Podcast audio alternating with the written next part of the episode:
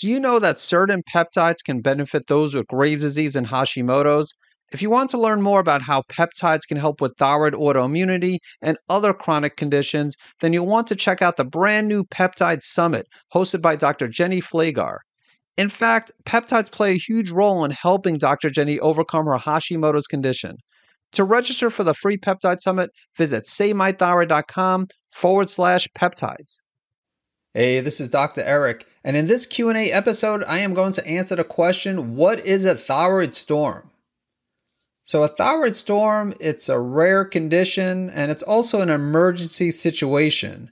And when someone has a thyroid storm, conventional medical treatment is required. So people who have a thyroid storm may experience an increased resting heart rate, which of course is common with hyperthyroidism in general, but when it comes to thyroid storm, the heart rate commonly is over 150 beats per minute. Sometimes it could exceed 200 beats per minute. And people also may experience palpitations, which again is pretty common with hyperthyroidism, but it usually is more pronounced in a thyroid storm. They can have an increase in blood pressure, dizziness, as well as chest pain, shortness of breath. So these are some of the more common symptoms that people may experience when having a thyroid storm. And so what can you do from a treatment perspective? So this is definitely not a time and place for natural treatments. So if you're taking bugleweed or you're taking motherwort or you're taking both of these or L-carnitine, lemon balm.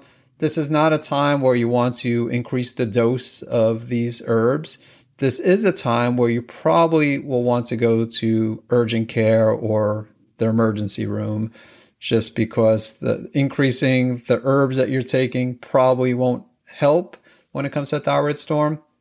As far as the causes of a thyroid storm, so unmanaged hyperthyroidism, so if someone's taking, let's say, bugleweed, I, had an episode in the past talking about bugleweed, and sometimes it's not effective. So that's also something to keep in mind. It's not just a matter of not doing anything. Obviously, that's a risk if someone has very high thyroid hormone levels and very high resting heart rate with palpitations, and they're not taking the medication or they're not taking herbs, then that's a risk. But if someone is taking the herbs and if they're not working, and again, their resting heart rate is very high. The thyroid hormone levels are very high. That could increase the risk of having a thyroid storm.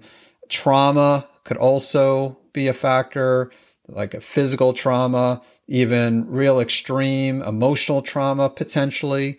Infection, so having an infection, like let's say if someone has Graves' disease and then on top of that, they get an infection. Now, of course, infections can cause Graves' disease, but let's say they have Graves due to a different reason, or maybe they have a gut infection like H. pylori that could have been a trigger. But while dealing with Graves, they get exposed to a virus, and that could potentially lead to a thyroid storm. So that's uh, another common cause. And then getting back to the treatment. So I mentioned where it's not a time and place to take the herbs but when you go to the urgent care or you go to the emergency room, some of the common drugs that they will recommend include beta blockers. They may give antithyroid medication if you're not taking antithyroid medication, but more, more commonly, beta blockers also might include a blockade iodine drug. Iodine, again, something very controversial, but higher amounts of iodine could actually lower hyperthyroidism. But usually, it would be more of the beta blocker, sometimes the antithyroid medication. And it depends on the facility you go to. Every place is different when it comes to addressing a thyroid storm. Fortunately, it's something that I really haven't had to deal with.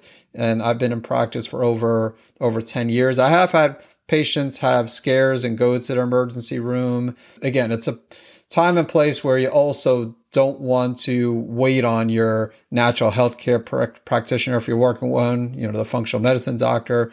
I mean, of course, you could always run it by the practitioner if you could get a hold of them. But w- one case, for example, I had a patient years ago that was experiencing some symptoms, dizziness, and it was on a weekends. It was, a, and she wasn't able to get in touch with me because again, you know, keep in mind when I work with someone, I'm not their primary doctor they may still work with an endocrinologist, but they might not work with an endocrinologist and consider me to be their primary care doctor. But again, I'm not their primary care doctor, so I'm not on call like 24 7. So if someone experiences some symptoms, like if it's during the week and they contact the office and they get my staff, and again, I'll give a quick response. And if it seems like it's, it's an emergency situation, of course, I'll tell them. But if they contact me on a weekend, then they're probably not going to reach me. So you really have to use, in that case, they have to use their judgment. And same thing with you. If you are working with a natural healthcare practitioner,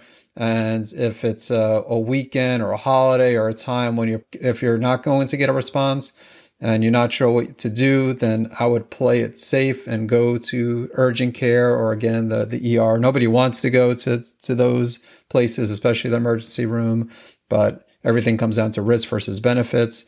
Knock on wood, haven't lost any any patients because again, hyperthyroidism could be dangerous, especially with a thyroid storm. It, it could be deadly at times. Thankfully, most of the time it's not. But that's why I always tell people that you want to safely manage your symptoms while addressing the cause of the condition. It's not something to take lightly. And even if people don't do that, they're still unlikely to have a thyroid storm or something really bad to happen. It just increases the risk. And it's a risk that I wouldn't want anybody to take. So that's my response to the question What is a thyroid storm? Hope you found my response to be valuable. And I look forward to catching you in the next episode. Thank you for listening to the Save My Thyroid podcast. If you haven't done so already, please hit subscribe to stay up to date on the latest thyroid health related topics. And if you'd like to connect with others with hyperthyroidism who are also trying to save their thyroid, you can join Dr. Eric's hyperthyroid healing community at hyperthyroidgroup.com.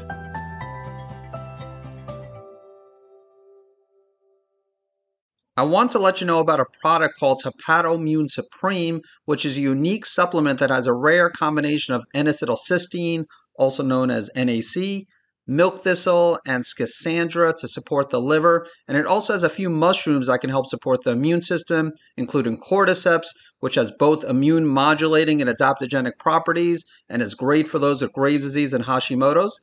To learn more about Hepatoimmune Supreme, visit SaveMyThyroid.com forward slash liver support.